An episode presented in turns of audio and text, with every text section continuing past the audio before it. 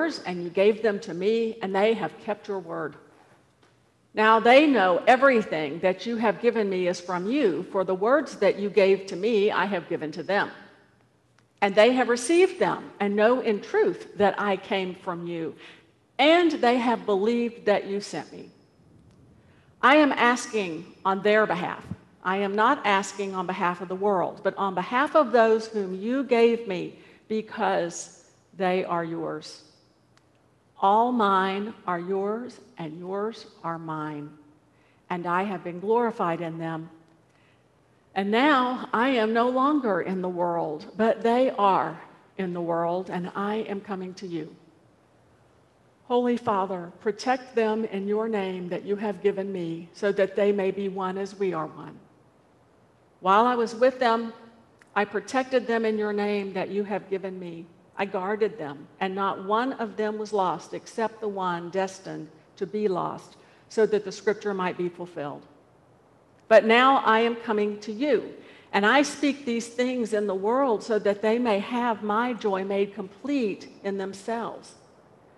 I have given them your word, and the world has hated them because they do not belong to the world, just as I do not belong to the world. I'm not asking you to take them out of the world, but I ask you to protect them from the evil one. They do not belong to the world, just as I do not belong to the world. Sanctify them in the truth. Your word is truth. As you have sent me into the world, so I have sent them into the world, and for their sakes I sanctify myself, so that they also may be sanctified in truth. The gospel of the Lord. Praise to you, O Christ. I invite you to be seated.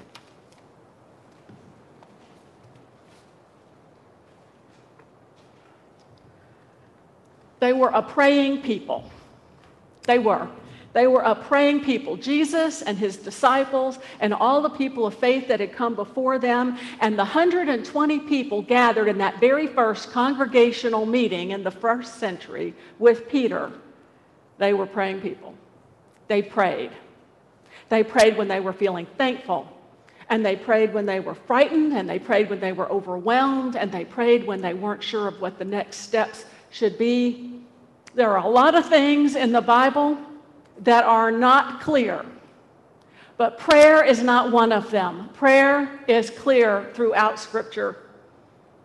Jesus used to get up early in the morning before everybody else was awake and before the demands of the day would start, and he would take a walk in nature and he would go out someplace and sit down and pray in the fresh air.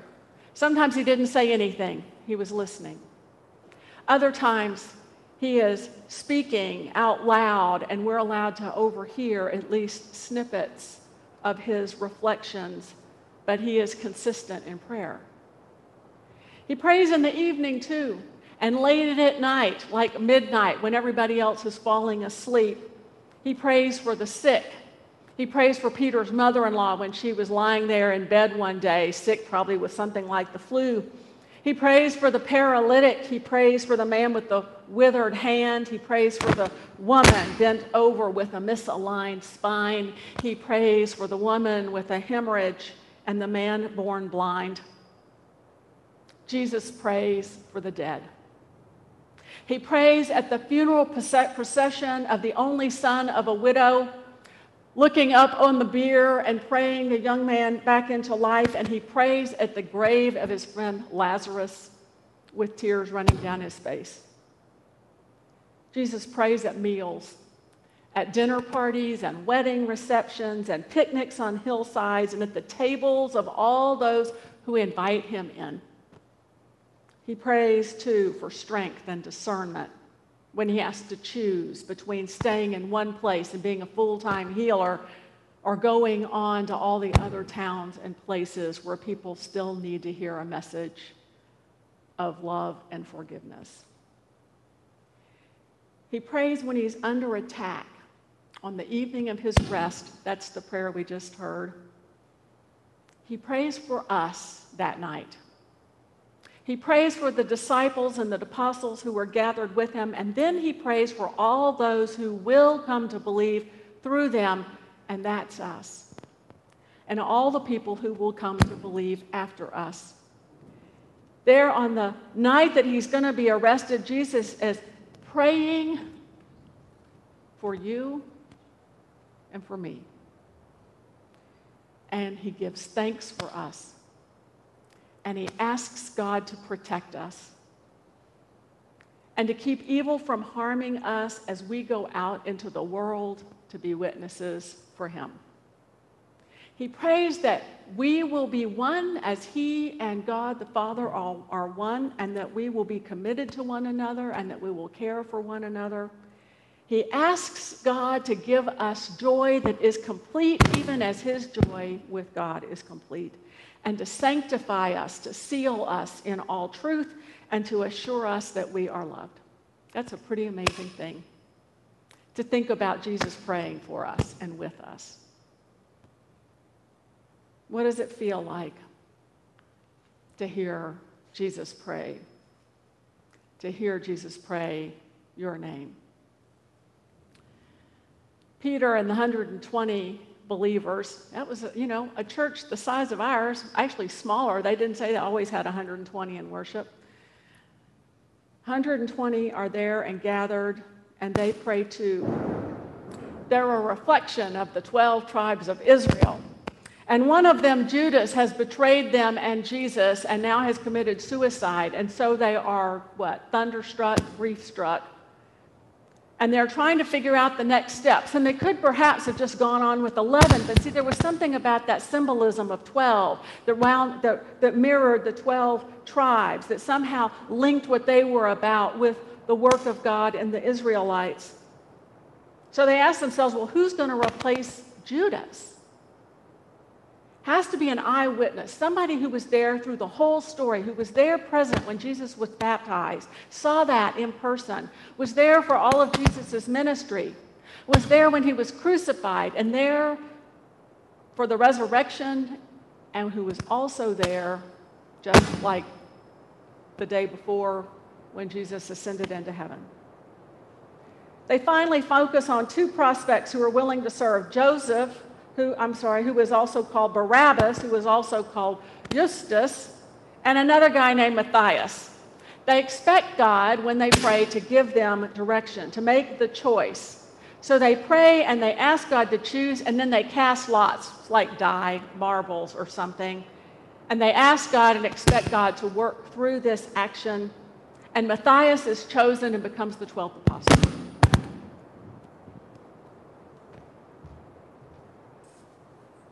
It's not surprising that they would pray, right? Because they're doing what Jesus has taught them to do, what they are already in the habit of doing. It never occurs to them that prayer would be a wasted effort.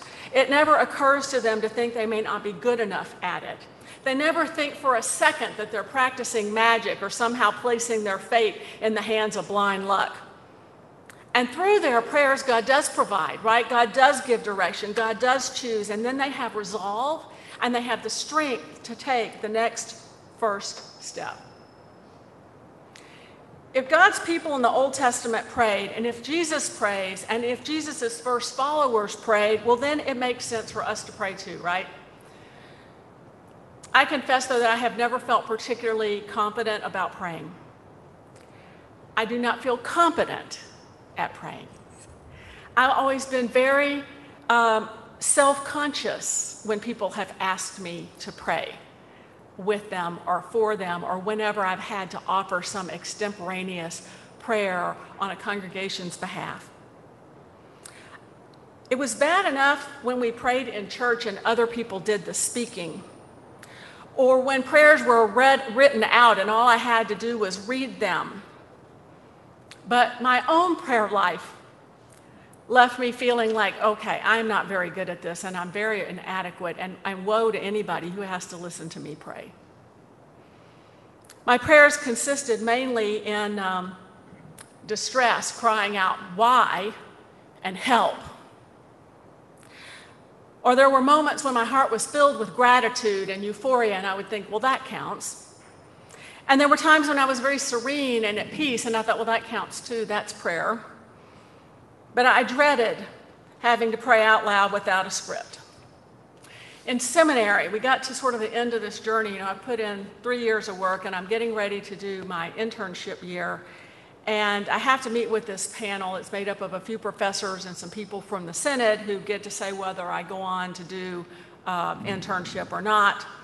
And we covered what they thought were my strengths, and then they asked me what I felt like was my weakness or what gave me the most anxiety and pause. And I said, prayer. I just hate it when people want me to pray for them. I seize up. I can't think of a single thing to say. I feel self conscious and silly and incompetent. And then they laughed.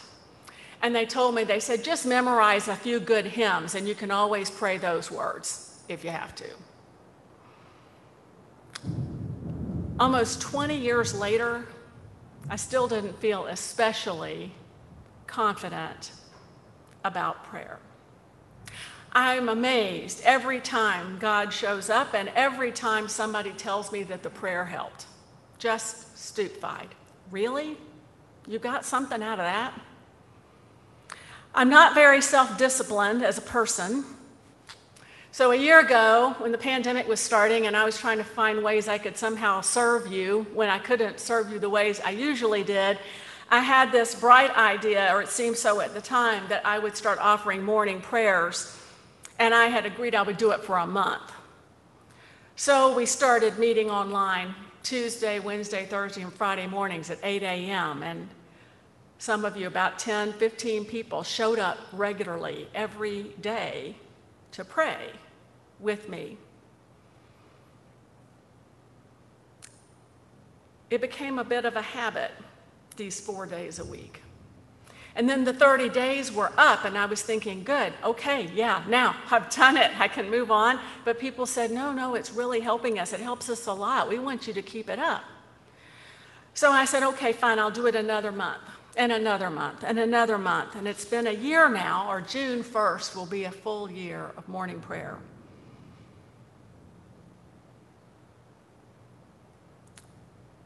What a marvel that most of the time somebody from morning prayer would come up to me and say, Pastor, wow, what you prayed for me yesterday was exactly what I needed. You were on point every single day. Whatever was on my mind and heart, that's somehow what was coming out of your mouth. How did you know? And of course, I didn't know. I didn't have a clue, but God knew. And God has this amazing way of using our prayers, no matter how bumbling they might be, to touch other people's hearts. Plus, we're linked, Jesus said. We're of one spirit, just as Jesus and God are of one spirit. We're of one spirit because Jesus prayed that for us on a regular basis, probably daily. And on the night he died, he begged the Father, make them one. Make them one just as we are one. So I shouldn't marvel and I shouldn't be surprised because why wouldn't our prayers align if we're all of one spirit and one mind? One of the feedback things we've gotten over the years when we asked for information about how worship was feeling, you know, how, how it felt for you being in worship and what we were doing worship. And consistently, the one thing that people said they don't get much out of is the prayers of the people the intercessory prayer. They say it's long, and, and my mind wanders, and I can't pay attention, and it just, I can't relate, and it, it's hard to follow. And, and, you know, the problem, the real problem with them is that they're written prayers, and they turn into paragraphs. And the words are perfectly formed and they're pretty and they cover a lot, but that's not how we think and it's not how we talk. We talk in little phrases and snippets and imperfect ways with pauses. Our speech isn't pretty or poetic. Certainly, our thoughts aren't. And the prayers aren't very specific. They're kind of generic. They're a model. The idea was somehow if they gave us these prayers, it would give us a starting point, and then we could come up with our own prayers and learn to just pray from our hearts. And that the prayers would be spontaneous and they would be specific to our context and who we are. But it doesn't happen. People who are assisting ministers, for so far as I can tell, do not feel especially comfortable or competent praying for you from the heart, leading you in extemporaneous blessings, gratitude, concerns, and grace. They tell me it's scary. I get that. I truly do. It tells me I'm not the only one who's insecure, not the only one who thinks that somehow the Lutheran model of prayer, where everything's written down in hymnals and books and is perfection and published, that somehow that's what prayer is supposed to look like. And if we can't do that, well, we've fallen short. But maybe it should be an encouragement to us too that when we pray so perfectly, it doesn't resonate. That it's the messed up, garbled, bumpy, odd, misspoken prayers that really touch the heart. I've gotten through a year of morning prayer. I'll tell you how I went about it. I had to sit down at 7:15 every morning and I would pull out a book of the Psalms and then I had two books that were like modern versions of the Psalms that people had written and then I had the hymnal and I had a couple of devotionals and I would sit there and for like 20 or 30 minutes I would skim frantically through the Psalms and just saying to God, "Okay, I have to have something to pray about." And I haven't got a clue and my mind's a blank. But time's almost up. So God, I need you. And then as I was praying through those Psalms and skimming through the pages, words would stand out, and eventually one of them would just kind of echo for me in my heart, and I would stick in a bookmark. And if it wasn't a psalm, well, then maybe it was a hymn out of the hymnal that would sort of call to me, and that would be bookmarked. And I might find some words of invitation and blessing and benediction and some of these devotionals along the way. But there would be that point during morning prayer after we had done a greeting and we had settled ourselves and become aware and provided space to just breathe and be. And we would say, Thank you, God, for this day. Thank you, God, that we're alive and breathing on our own. Thank you, God, for the beauty of the earth and for the sun that's shining or the rain that's falling. We would say, Thank you, God, just for this space for these people who are with us, for your grace.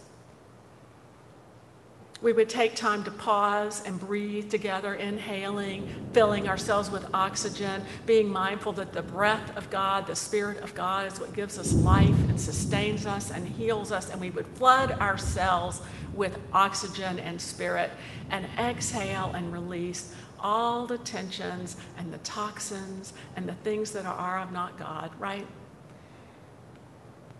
And then maybe I would read the psalm or the hymn, and that would be a prayer.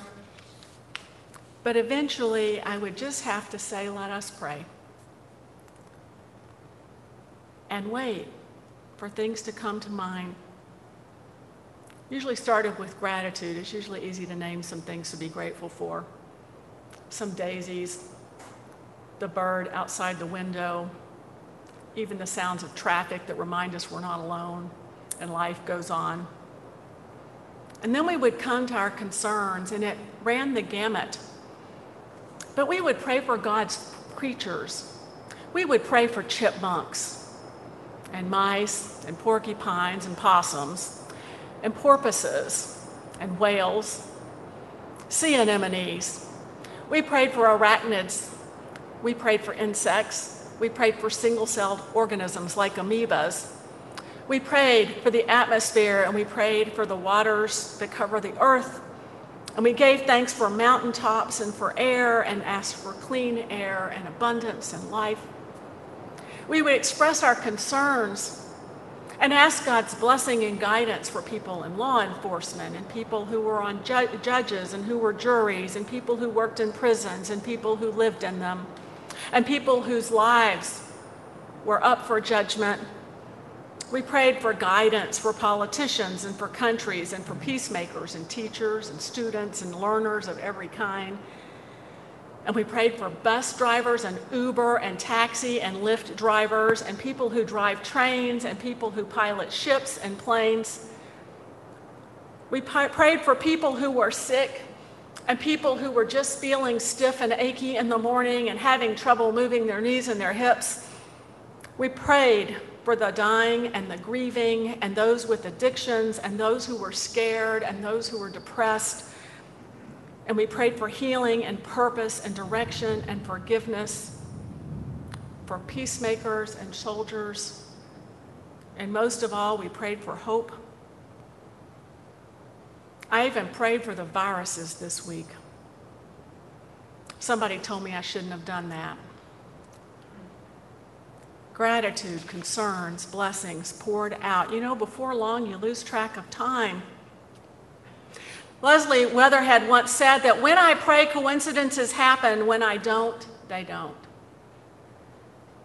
Bruce Epperly says prayer connects us with deeper wisdom, power, and insight. That prayer opens a connection with the mind of God that enables us to see more deeply, to notice things that we previously missed. I can attest to that.